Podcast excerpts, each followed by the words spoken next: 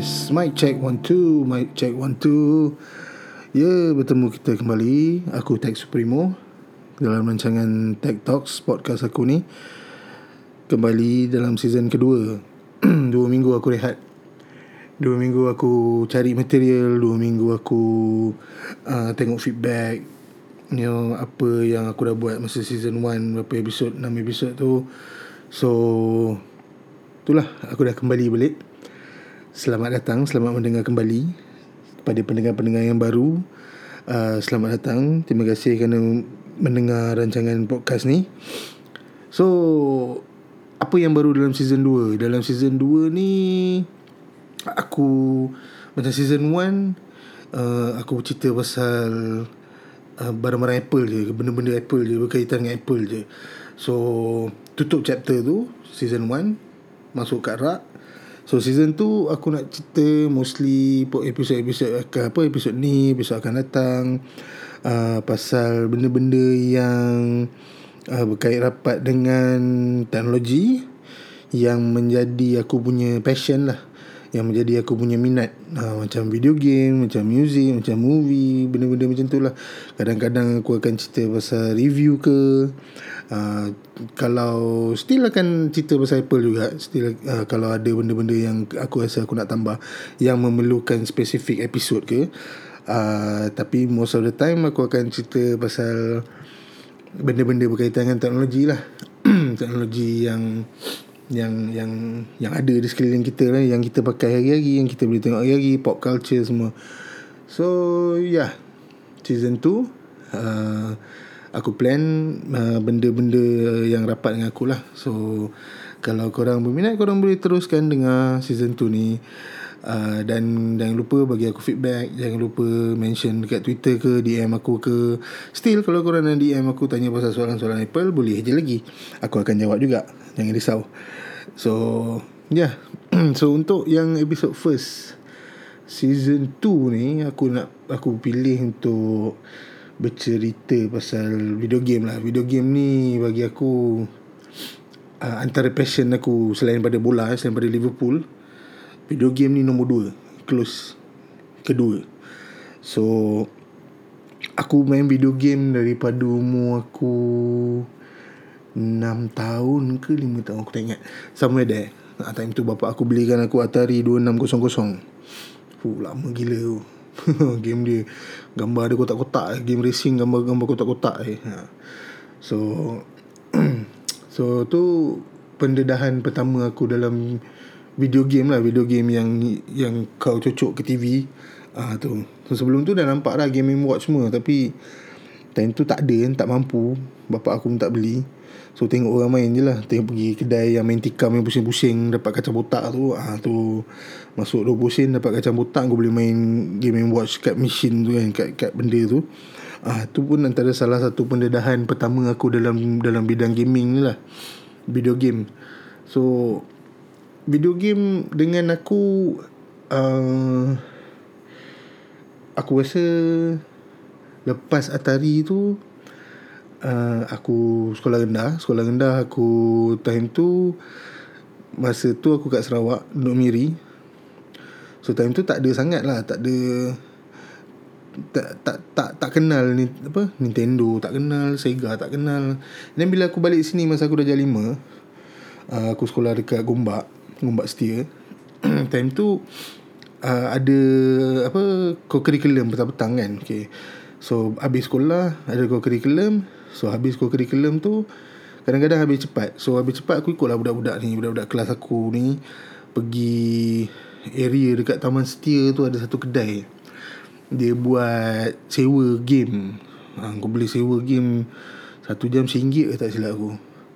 So kat situ first time aku tengok, aku nampak game uh, Nintendo. Kat situ first time aku kenal Sega Genesis. So bayar seringgit, mainlah sampai lebam. So dia tukar tape tiga empat kali sampai orang tu pun bosan. So lepas tu uh, bapak aku belikan Sega Genesis. ha, Sega Genesis aku, uh, tu macam-macam game lah main, dengan Robocop versus Terminator lah, uh, Spider-Man Maximum Carnage lah, semua-semua game-game yang boleh kata gempak jugalah. Dan tu Batman, Then uh, uh, duit raya dah satu tahun tu, aku kumpul dengan adik aku. Kita orang share beli Game Boy. uh, Game Boy yang bapak besar nak mampus, yang kedabak macam batu-bata tu. uh, Bukan Game Boy colour, Game Boy yang first tu, yang colour grey tu. Ah uh, tu game game dia yang datang dalam kotak tu, tu Tetris tu. Ha tu. Uh, Game Boy tu aku rasa ada lagi kat rumah mak aku. Tapi itulah nak kena korek lah. Uh, kalau masuk bateri boleh hidup lagi tu rasanya. Benda tu memang itu yang ada sampai yang terbakar masa perang Teluk dulu tu, orang jumpa balik boleh pakai lagi kan. Ha tu. So daripada Nintendo, apa Game Boy, uh, baru kenal Micro Genius. Ah, time tu bukan Nintendo, apa Nintendo Entertainment System kan. Kalau kalau kalau kat Amerika ke dekat Jepun ke ah, ada N E S kan. Kat Malaysia dia ada dia punya carbon copy dia, third party tu. Micro Genius. Micro Genius tu tape pun tape tape tak apa-apa entah, yang copy punya, bukannya original punya. Tak api harga macam original. Kan satu tape tu seratus lebih kan. Tapi itulah time tu, itulah time tu kenal Contra, kenal Castlevania, kenal Zelda semua. Tapi time tu aku tak berapa minat game-game ni tu. Aku minat game-game yang uh, macam action lah eh. ah, Contra memang main lah. Contra tu memang sampai sekarang pun main Contra tu. Kat phone ada Contra, kat iOS. So daripada ni, apa, N E S tu lama sikit tak ada video game, tak ada game baru. And then uh, aku pergi rumah member aku. Dia macam video datang rumah aku. Tentu aku kat college ni, aku dekat, aku belajar tentu. So dia macam, eh dia datang rumah aku, eh kita main game lah. Main game bola kat rumah aku. Okay lah pergi rumah dia. Member rumah, member rumah dia kat Rawang lah. Tentu aku naik motor, pergi lah naik motor. Lepas college tu pergi kelas, naik motor sampai rumah dia macam, apa benda ni weh, tengok kan, tak besar game dia pakai C D tu. Ah, itulah first time aku tengok ni, uh, Sony PlayStation. So kita main FIFA time tu. Man, kagum gila ni kan. Aku pun tak boleh terfikir lah, game boleh pakai C D kan. Dulu game-game pun pakai cartridge. First time pakai C D ni macam mana sial kan. So daripada situ balik rumah aku beritahu adik aku, ya ada game pakai C D lah sekarang kan. Kau masuk C D tak payah install, main je terus. Man, nama dia PlayStation. So kita orang macam biasa, macam biasa kumpul duit, kumpul duit, kita pergi beli PlayStation. So to start aku main PlayStation, start aku main, aku kenal uh, game-game yang yang mainstream lah, yang heavy sikit macam Final Fantasy, uh, Metal Gear Solid semua tu. So daripada PlayStation, uh, apa uh, Sega Dreamcast, Xbox three sixty, P S three, P S four, sekarang sekarang phone. So memang itu susur galur aku main game dululah. Eh, macam-macam game aku dah main.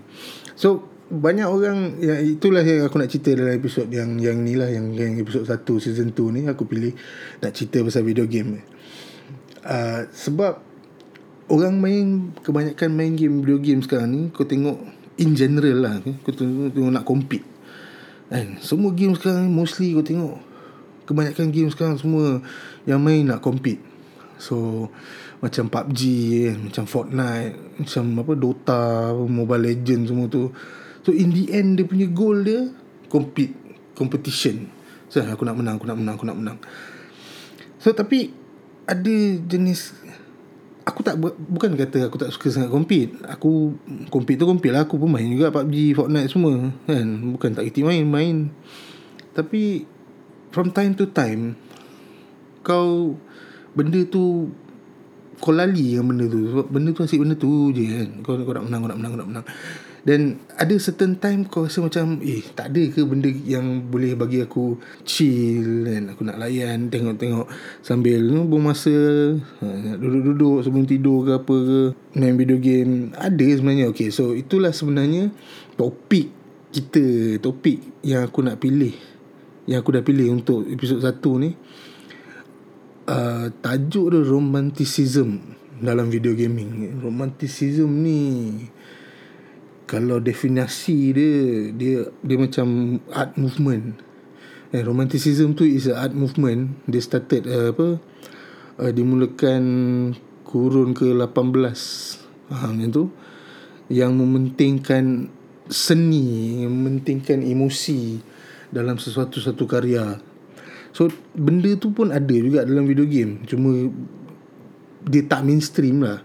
Kau kena betul cari, kau kena betul-betul tahu siapa yang buat, siapa developer, siapa producer, kan.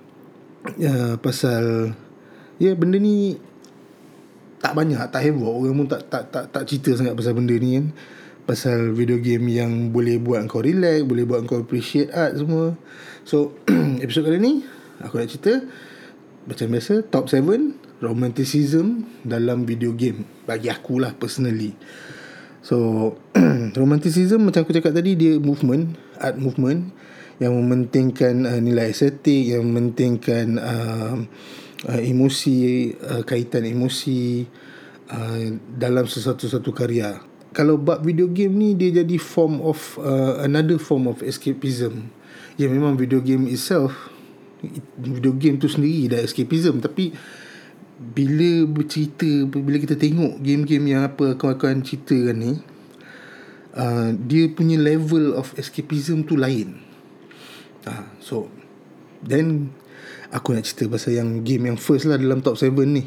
uh, Again, top seven ni dia tak ada, dia bukan ikut urutan. Ni sebenarnya dia apa, tak, urutan tu tak penting. Nah, aku ada tujuh game yang bagi aku penting, bagi akulah yang yang romanticism yang sangat-sangat sedap sekali. So game yang first sekali aku pilih, Flower. Nah, game Flower ni dia seben, dia uh, ada dekat P S three, dia ada dekat P S four, dia ada dekat iOS, uh, dekat iPhone, dekat iPhone, dekat apa, iPad. So game Flower ni basically dia punya idea dia, kau se- kau adalah angin. Kau boleh kontrol angin. Kau angin yang bertiup. Ha. So kerja kau kan, kau, kau pen, kalau kita belajar sains, kita tahu cara bunga berkembang membiak ialah dengan proses pollination kan. Dia lepaskan dia punya spore, dia lepaskan dia punya benih dia dengan angin, tiupan angin. So kita angin ni, kita tolong dia, kita tolong mengembangkan benih-benih ni. End goal dia, game ni kau, dia ada level, dia ada beberapa level. So setiap level tu dia bermacam-macam saiz lah. Dia start dengan tanah yang kosong kan, macam padang rumput tu, padang rumput tu tak ada bunga, tak ada colour, tak ada apa, coklat. So kau angin, kau pergi kat bunga yang first, kau tiup, kau ikut oil, kau ikut apa, alunan semua dia, muzik dia memang gempak ah, serius kan. Siapa boleh tengok trailer dia, boleh check dekat YouTube, type Flower, Flower video game, tengok dia punya trailer. Memang konsep dia sangat unik ah bagi aku, dengan muzik dia, dengan muzik dia memang sambil kau main tu, sambil kau tengok benda-benda tu, daripada coklat, daripada tak ada live terus jadi live. And then bila kamera dia pan tunjuk apa yang kau dah buat at the end of the level semua tu, memang emosi kau tangkap terus lah. So fuh, gempak gila sial. And ada level yang later-later sikit dalam game tu, kau start masa uh, hujan lebat, kilat, ribut petir semua. Kalau sound system kau gempak, kalau kau main pakai earphone, fuh, gempak gila lah. And then kau hijaukan tempat tu balik, kau, kau hidupkan tempat tu, kau, kau ada satu pokok mati dekat tengah-tengah level tu, kau hidupkan pokok tu balik, bagi dia life. Dengan kuasa angin kau bawa benih-benih ni semua. So first time aku main game tu, aku macam, aku tak tahu macam mana aku boleh main game tu mula-mula. uh, Probably aku baca artikel kot dekat dalam satu magazine ke apa ke. And then aku aku just download demo dia, time tu dekat P S three. And then aku beli game tu. So and that game sampai sekarang aku beli untuk P S four. Aku tak beli lagi untuk iPhone lah. Tapi aku ada P S four version, aku ada P S three version. And from time to time, kalau aku rasa macam aku dah macam lali dah main Assassin's Creed ke, aku dah lali main Destiny ke, aku nak something yang simple, aku buka Flower. Tu antara game-game yang aku akan buka lah. So aku cadangkan korang beli, boleh try lah Flower ni. Dekat iOS sekarang dia RM sembilan puluh sembilan sen. ha, Kalau macam P S three, P S four ni dia bundle tak silap aku. ha, Aku pun tak sure harga, dalam bawah RM lima puluh lah, tak silap.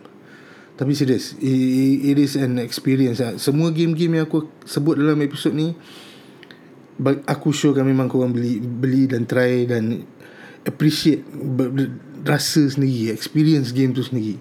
So first game Flower dekat P S three, dekat P S four, dekat iOS. Developer dia nama That Game Studio, That Game Company, sorry. Ah, tu developer dia.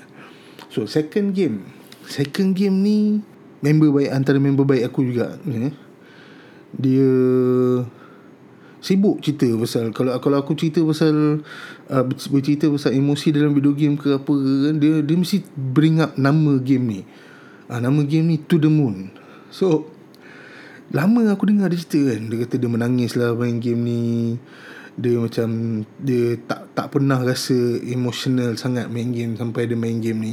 So aku macam apa benda lah kau merepek ni kan. Aku pun download lah game ni. Aku jumpa dekat iOS. Dia kata ada dekat iOS. Aku cari dekat App Store ada. Time tu pun kebetulan sale tak silap aku. Aku beli bawah sepuluh ringgit, sembilan ringgit sembilan puluh sen tak silap. So aku pun download lah game ni. Main lah. Main main main, main. Yes. uh, Dalam game ni kau jadi uh, dia mengisahkan dua orang doktor yang assist satu orang tua dalam kematian dia. Cara dia assist orang tua yang mati ni ialah dengan erase memory dia. So cerita ni doktor dua orang ni experience apa memory orang tua yang tengah nazak tu kan, daripada dia kecil, dia jumpa wife dia, uh, tragedi family semua. So kita boleh tengok live mas, apa orang yang nazak ni lah, orang tua ni lah. And kita mainkan live tu. And uh, aku tak nak spoil banyak, tapi sebab kita experience orang punya live and kita nampak daripada dia punya pandang apa dia punya apa pandangan dia sendiri. And serius lah, memang memang satu experience yang overwhelming lah bagi aku. aku Di antara ini antara game yang bagi aku, aku tak sangka lah game ni boleh uh, tangkap aku punya emosi lah. And so game ni ada dekat iOS, ada dekat Android, ada dekat P C. Dia keluar kat P C dulu dua ribu tujuh tak silap aku, dia keluar kat P C. Game grafik dia simple je. Kalau kalau kalau okey, game-game ni kau cari Flower tadi lah. Flower tadi grafik lawa. Mostly game-game yang aku akan cerita ni uh, grafik dia simple je. Especially To the Moon. To the Moon ni grafik dia macam macam lapan bit, macam enam belas bit. Uh, so tapi muzik dia gempak. Muzik gempak, dia punya storyline, dia punya flow of the story. Uh, game dia ada sikit puzzle lah, tapi puzzle tu guna untuk unlock memory orang tu tu. And serious, ini antara game-game, antara game yang best lah. Eh, which is why it's on my list, which is why dia ada dalam list aku. Korang kena try lah. Memang ni lah To the Moon ni. So tadi first Flower, second To the Moon. Uh, third game. Okay, third game ni, okay. Dalam dunia gaming ni ada tiga blok. Tiga blok power, block of power lah. Aku panggil block of power lah. And kau ada American block, kau ada European block, and then kau ada Japanese block. And three blocks of power ni dia ada style diorang sendiri buat game. And game mainstream lain, tapi bila when it comes to game-game yang uh, original diorang buat sendiri, ada certain style dia. So macam Amerika, diorang punya game mostly berkaitan dengan heroism kan. Diorang biarlah American dia, diorang patriotic, diorang heroic semua kan. Itu itu values diorang lah yang diorang percaya. So most of the game, diorang punya original game meng, ber, apa, pergi ke arah tu ya. Kalau kita tengok in general kan, uh, heroism tu antara motif-motif yang kuat dalam game dia. And then European mostly uh, adventurous kan? uh, Tomb Raider datang daripada U K kan? I D O S. And then um, Legacy of Kain datang daripada U K juga. And then kalau kita tengok uh, Macam uh, The Witcher The Witcher datang daripada Poland. So diorang more to adventure, diorang more to storyline, you know, telling a story, uh, and then realism. Itu Europe punya uh, quirk dia lah. uh, Block Europe, quirk dia more to realism. uh, more to storytelling. Japanese, kalau kau tengok tu betul kan, okay, until now diorang masih ada pachinko. Pachinko pala. Pachinko ni mesin judi. Gaming in general dekat Jepun is mostly koki. Diorang banyak suka uh, visual novel, uh, not visual novel. Visual novel ni macam uh, yelah cerita-cerita. Dia video game tapi dia macam novel. Kau boleh pilih jalan cerita kau sendiri. uh, Muslim macam tu game dia. And then dating simulator. And then quirky games lah. Diorang, diorang punya game yang kalau kau tengok yang betul-betul original pure Japanese hardcore punya, quirky. Contoh macam uh, apa nama satu game tu dekat P S one, Impossible Mission ke apa entah. And daripada pasal satu mamat ni punya journey dalam satu hari kan, dia tak habis-habis malang. So tu satu. And then another thing, another game yang kalau cerita bab Japanese ni, yang bagi aku boleh, yang yang aku pilih masuk dalam list ni, nama dia Katamari Damacy. Katamari Damacy ni kau jadi, okay, cerita dia, bapa kau ialah king of the world, king of the universe. Engkau anak king of the universe. Kau ada power, uh, kau satu hari kau buat silap, kau telah, kau dah deletekan beberapa planet, beberapa sistem solar, beberapa planet dalam sistem solar atas kesilapan kau hilang. So bapak kau hukum kau, so bina balik benda ni, bina balik planet-planet ni, bina balik bintang-bintang ni semua, bina balik langit ni, terangkan balik langit ni. So okay, dari situ kau macam apa benda lah game ni kan. Okay, itu belum quirky part lagi, itu baru basic je. Ni this is the quirky part. Macam mana kau bina balik benda ni. Kau datang ke bumi, kau ada satu bola, bola magnetik yang kau roll dan kau kutip segala-gala barang dekat bumi ni. Start dengan barang yang paling kecil, bola tu akan membesar, membesar, membesar, membesar, membesar sampai kau boleh melekat ke pokok lah, melekatkan bas lah, melekatkan kapal lah, kapal terbang lah, bangunan lah. So dia, kau roll benda tu, kau roll, roll, kau control roll tu lah, roll, roll, roll, roll, roll benda tu, langgar semua benda. And every time kau accident, benda tu tercabut, kau kena cari balik. Game dia ialah, goal of the game is, macam aku cakap tadi, kau kena bina balik planet-planet, bintang-bintang dengan besarkan bola yang kau roll tu. Eh, pelik kan? Kalau cara aku cerita memang pelik. Tapi seriously, kalau korang boleh cari kat YouTube, try cari Katamari Damacy. Katamari Damacy first kali keluar dekat P S two, then P S three, P S four, iOS pun ada. Android aku tak sure. Aku banyak dalam list ni, aku tak sure pasal Android sebab aku tak ada Android. So aku boleh cakap sampai tahap iOS je. Ya, iOS ada Katamari. Dekat iOS App Store nama dia Amazing Katamari Damacy. Cari je. uh, So music dia koki, karakter-karakter dia koki, even dia punya dialog pun koki. But seriously, dia punya colour, dia punya gameplay, dia punya macam, entah, aku macam susah nak cerita. Seriously, korang kena tengok sendiri dekat YouTube. uh, Nama dia Katamari Damacy. Seriously, enjoy it. Seriously, it's really really fun. So game nombor ketiga, Nombor nombor tiga ialah Katamari Damacy ataupun Amazing Katamari Damacy dekat iOS. Haa uh, dan game nombor empat. Game nombor empat ni uh, again developer dia That Game Company, yang buat Flower tadi, yang dekat nombor satu tadi. Nama dia Journey. Journey ni again That Game Company, developer ni That Game Company ni, dia suka buat game yang uh, music dia sedap. Music tu berkaitan apa yang kau buat dalam screen, on screen kan. Kau tengah gerak, uh, kau macam naik atas Uh, jambatan, titian, dan titian tu menyala-menyala. Every time dia menyala, note akan main. So Journey is a multiplayer game actually. uh, Kau boleh main dua orang.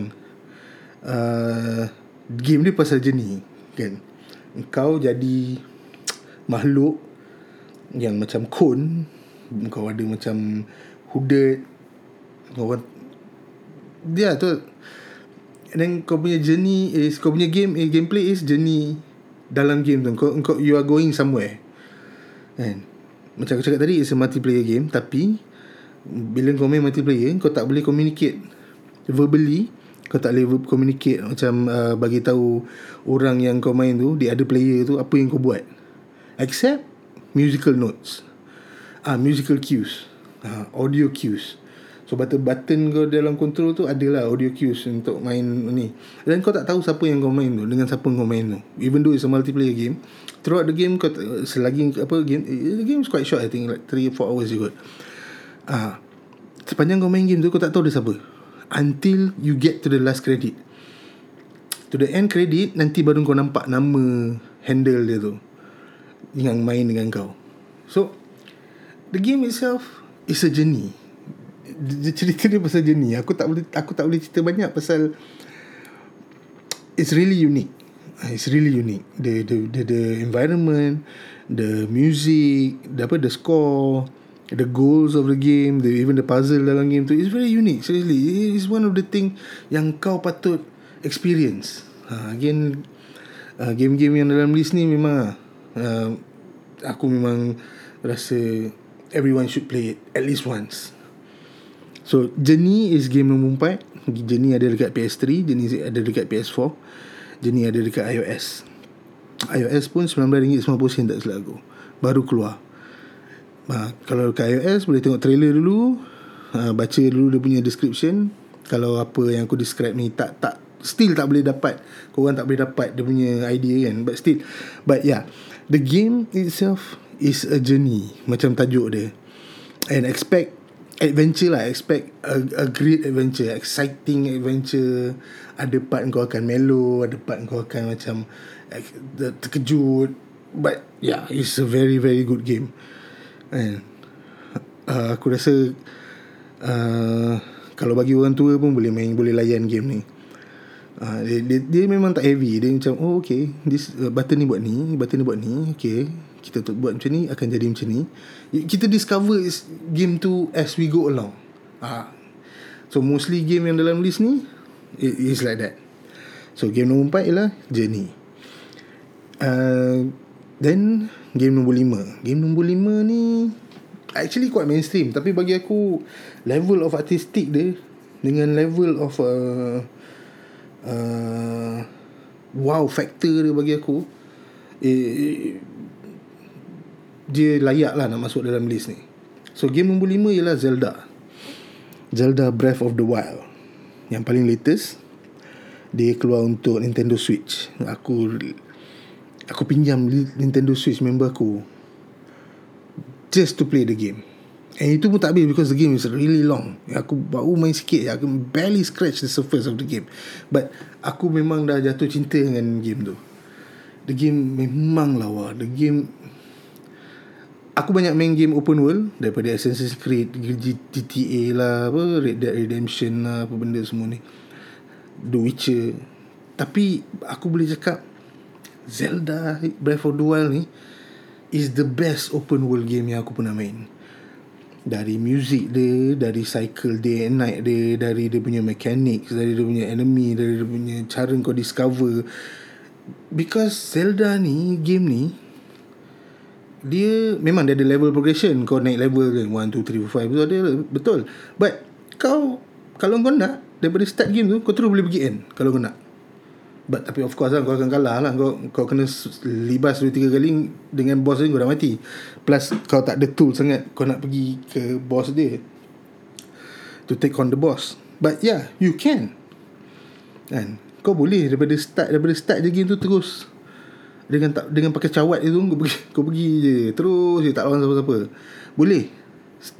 If that's the way you want to play the game, boleh. It's just that game tu ialah game adventure, open world. Memang dia suruh kau buat, kau, you know, explore sendiri, you know, discover this, discover that. The graphic is nice, the colours is nice, music the best gila babi. Antara game yang yang yang dia antara game yang bila kau main and you won't forget about it. Kan, the experience tu memang kau takkan lupakan. Uh, itu Zelda Breath of the Wild, itu yang dia buat dekat aku lah. Kan. So game nombor lima dalam list ni uh, Zelda Breath of the Wild untuk Nintendo Switch. So aku jarang actually kalau main game tu, kalau scene tu apa sampai satu part cut scene ke apa ke yang buat aku macam wow gila lah, jarang jarang lah. I, I, not to say aku susah nak impress, it's just that most game, especially mainstream game, kau dah boleh agak apa akan jadi. Kalau kau banyak main game macam aku, uh, kau boleh agak lah kadang-kadang plot twist macam mana, bla bla bla ni apa akan jadi ni. Sama macam kalau kau movie buff lah, kau macam movie buff kau dah boleh agak lah apa nak jadi cerita ni. Kau tengok certain cerita kau dah tahu apa nak jadi cerita tu. Kadang-kadang tengok trailer pun kau dah tahu apa jadi. But there was one time dulu masa zaman P S three, uh, nama game ni Uncharted two Among Thieves. So masa P S three keluar, Uncharted first keluar, uh, memang orang macam review gempak lah, oh, the best P S three game ever lah, bla bla bla. Tapi time tu aku tak beli lagi. Aku tak beli pasal uh, aku rasa macam game tu, aku tengok screenshot dia, aku tengok video dia macam apa ni, macam fl- flat hijaunya, sebab dia dalam hutan. Grafik dia pun memang lawa, but time tu belum lagi lekat dengan aku. So until aku aku bila Uncharted tu keluar, aku macam okay, uh, this is something different. Sebab dia start-start dia dekat ice, tempat ini gunung kan, ada salji semua. So instead of dalam hutan, dia dekat ice. So itu yang buat aku tengok mula-mula Uncharted tu. And then time tu aku tak kenal sama Nathan Drake semua, dia punya main character. So aku main beli je Uncharted tu. So aku macam okay lah, aku tak main first, Uh, aku main tu terus kot. Sebab aku pun ada baca je, kata you don't have to play the, kau tak payah main yang first one in order to get the story of the second one. So, kau, so aku just beli. So aku beli, aku main. At the same time aku carilah yang first, sebab you know, first few level of Uncharted two ni aku memang dah impress gila lah. So aku cakap okay, maybe aku patut main yang first punya. So aku cari second hand. So aku main Uncharted two, aku dah beli second hand, aku beli, aku main Uncharted two ni until, okay spoiler alert, game ni nanti sampai satu part. Okay, game Uncharted ni dia macam Indiana Jones cerita dia. Kau cari treasure, so kau pergi uh, apa masuk apa cari treasure, carilah apa clue, solve puzzle semua. So game tu uh, ada banyak banyak locales lah, banyak banyak lokasi lah. So ada satu part dalam game tu kau dekat Tibet, daripada celah-celah gunung yang salji. Goal dia, matlamat dia masa tu, dia nak cari Shangri-La. Shangri-La ni kalau orang baca lore, Shangri-La ni ialah City of Gold and the hidden city, the lost city of gold. The satu-satu satu bandar tu dibuat dengan emas. So dia nak cari Shangri-La and he found it. So the game is very cinematic. Game dia memang macam movie lah. Even mak aku lalu, masa aku tengah main game, mak aku lalu belakang tu, eh kau tengok cerita apa ni? Ah, dia ingat benda tu movie. So itu level of production game ni, dengan dia punya music, dengan dia punya score, dengan dia punya uh, apa set piece dia semua, dialog dia semua, cara apa the character voice semua, mak aku ingat movie. So bila, dalam game tu bila part dia sampai Shangri-La, the first time kamera tunjuk Shangri-La, pan dari bawah naik atas, establishing shot daripada belakang Nathan Drake main character, aku terus macam wow. Aku tak pernah rasa wow yang macam tu masa main video game, yang terus wow gila lah, ha, macam tu. The most aku aku rasa masa main video game was sedih, uh, menitik air mata masa Aeris mati. Uh, spoiler alert, Aeris mati Final Fantasy seven. But this is on another level. This is like macam music dia semua, kau macam oh, okay, shit just got real. Gila son, macam wow. So Uncharted tu in sense of uh, Emotion Emotion uh, memang roller coaster. Ada part kau happy, ada part kau marah, you know, boss double cross lah apa benda semua, dia punya story. Ada part kau sedih. So it was a nice roller coaster. Dia macam macam literally you are playing a forty hour long movie bagi aku lah. So that, itu Uncharted two. So sebab tu Uncharted two masuk dalam list aku dekat game nombor enam. So Uncharted two ada dekat P S three, ada remaster dekat P S four. uh, Dia sekarang combo dengan satu, dua, tiga tak salah aku. Dia punya Dia, dia jual macam tu. So boleh beli, boleh try. Ada sale sekarang, tak salah aku, apa, P S, P S punya sale. uh, Murah je lah, bawah seratus, bawah seratus lah lebih kurang. Serius, itu antara game yang yang tak payah main one, tak payah main three, ha, main two je. Everybody main two je pada kau boleh tahu cerita one macam mana. Main three kalau kau rasa nak macam okay, I want more, okay, baru main three. But yeah, Uncharted two is one of the game yang yang modern, yang cinematic, yang macam movie, production value tinggi nak mampus, score. So last game dalam top seven aku, eh, top seven video game yang penuh dengan Uh, elemen-elemen romanticism is Tear Away. Nama game ni Tear Away. Game ni keluar dekat P S Vita. Ha, ramai orang tak ada P S Vita. So di antara konsol-konsol yang dilupakan. And dia portable, apa, P S, Sony punya portable, antara Sony punya portable. Okay, dia keluar dekat P S Vita, and then dia keluar dekat P S four sebagai remastered. Ha, tapi bagi aku the best experience kalau nak main Tear Away ni P S Vita. Kenapa? Okay, kenapa? Tear Away ni antara game-game yang broke the fourth wall macam tu je. Dekat P S Vita, okay, so cara dia macam dekat P S Vita, uh, P S Vita ni ya, yeah, dia portable, eh, mesin portable. Dia ada built-in camera, uh, kamera belakang. Dia ada microphone.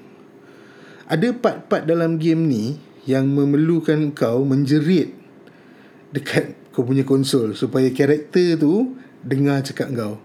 Macam macam dia tengah tidur, kau nak kejut dia, kau kena jerit.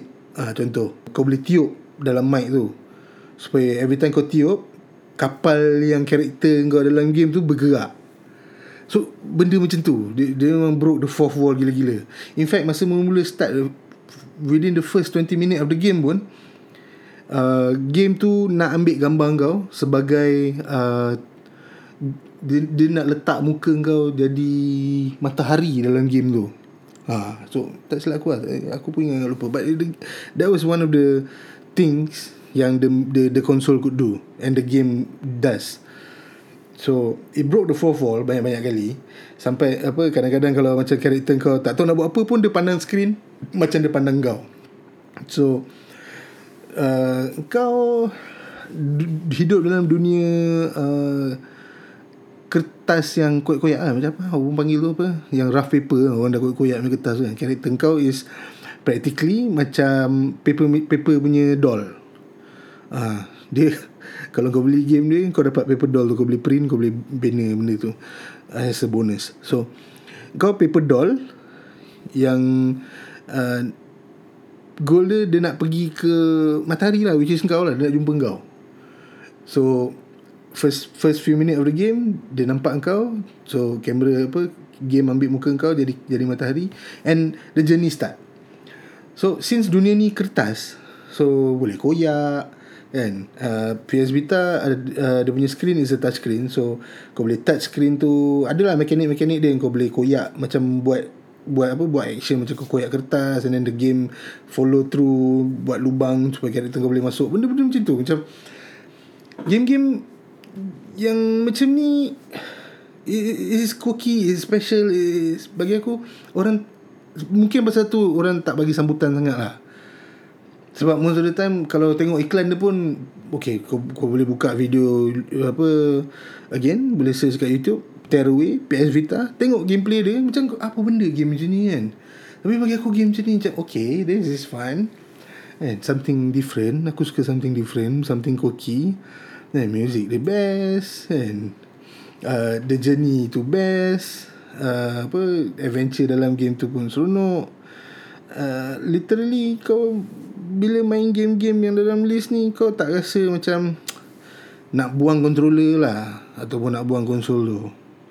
Ha, banyak game yang jadi macam tu. So list aku ialah game-game yang kau akan main sambil kau relax, and yang bagi kau relax, yang tak bagi kau stress, yang kau tak rasa nak campak uh, konsol kau daripada uh, tingkat berapa kau duduk, kau campak longkang ke apa.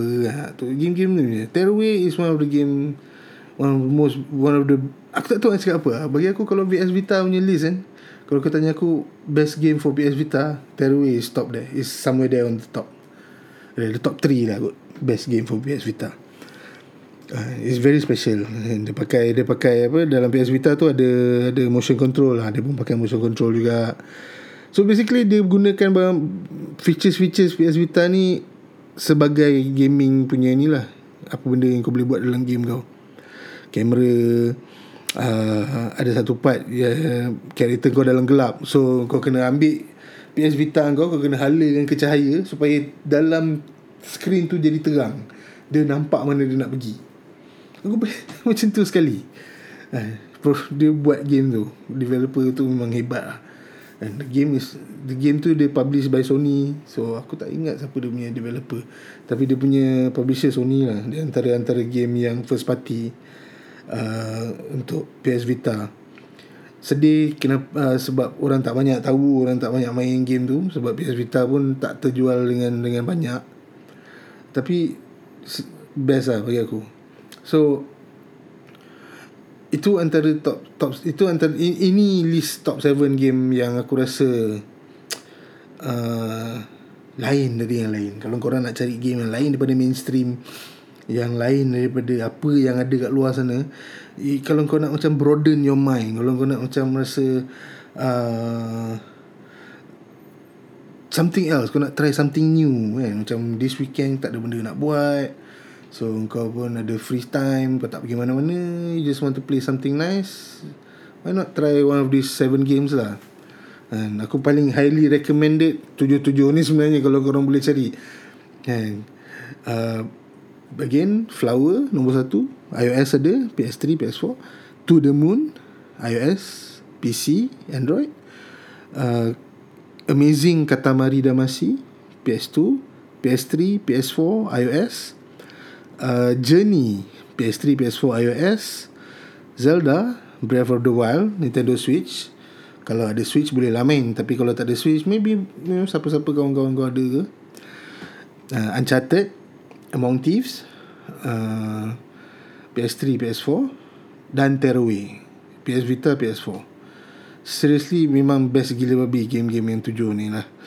So with that, aku rasa episod ni, aku rasa dah sampai dia punya matlamat lah, which is aku nak terang, nak ceritakan pasal game-game yang personally aku rasa luar daripada kotak, luar daripada expectation orang-orang, termasuk aku sendiri. So seriously korang kena try game-game ni. uh, Kalau korang dah try dan korang nak share korang punya feedback, again boleh bagi tahu aku Twitter, Facebook, Instagram, Tech Supremo. Cari saja, nama aku ada. So yeah, aku rasa cukup kot untuk episod yang ni. Untuk episod yang depan, season two, episod two, nantikan aku akan kembali masa yang sama, setiap Jumaat pukul sebelas pagi. Aku upload, actually bukan upload dah, upload dah lama. Dia Dia, dia appear on the timeline, on the on the podcast. And so kalau boleh korang bagi rating dekat uh, Apple Podcast, uh, bagi baik punya rating ke. And ini boleh bagi aku uh, semangat, dan dan at the same time kau dedahkan uh, orang kepada podcast aku. So selamat mendengar, terima kasih kerana mendengar. Aku jumpa korang di episod yang akan datang. Okay, bye-bye.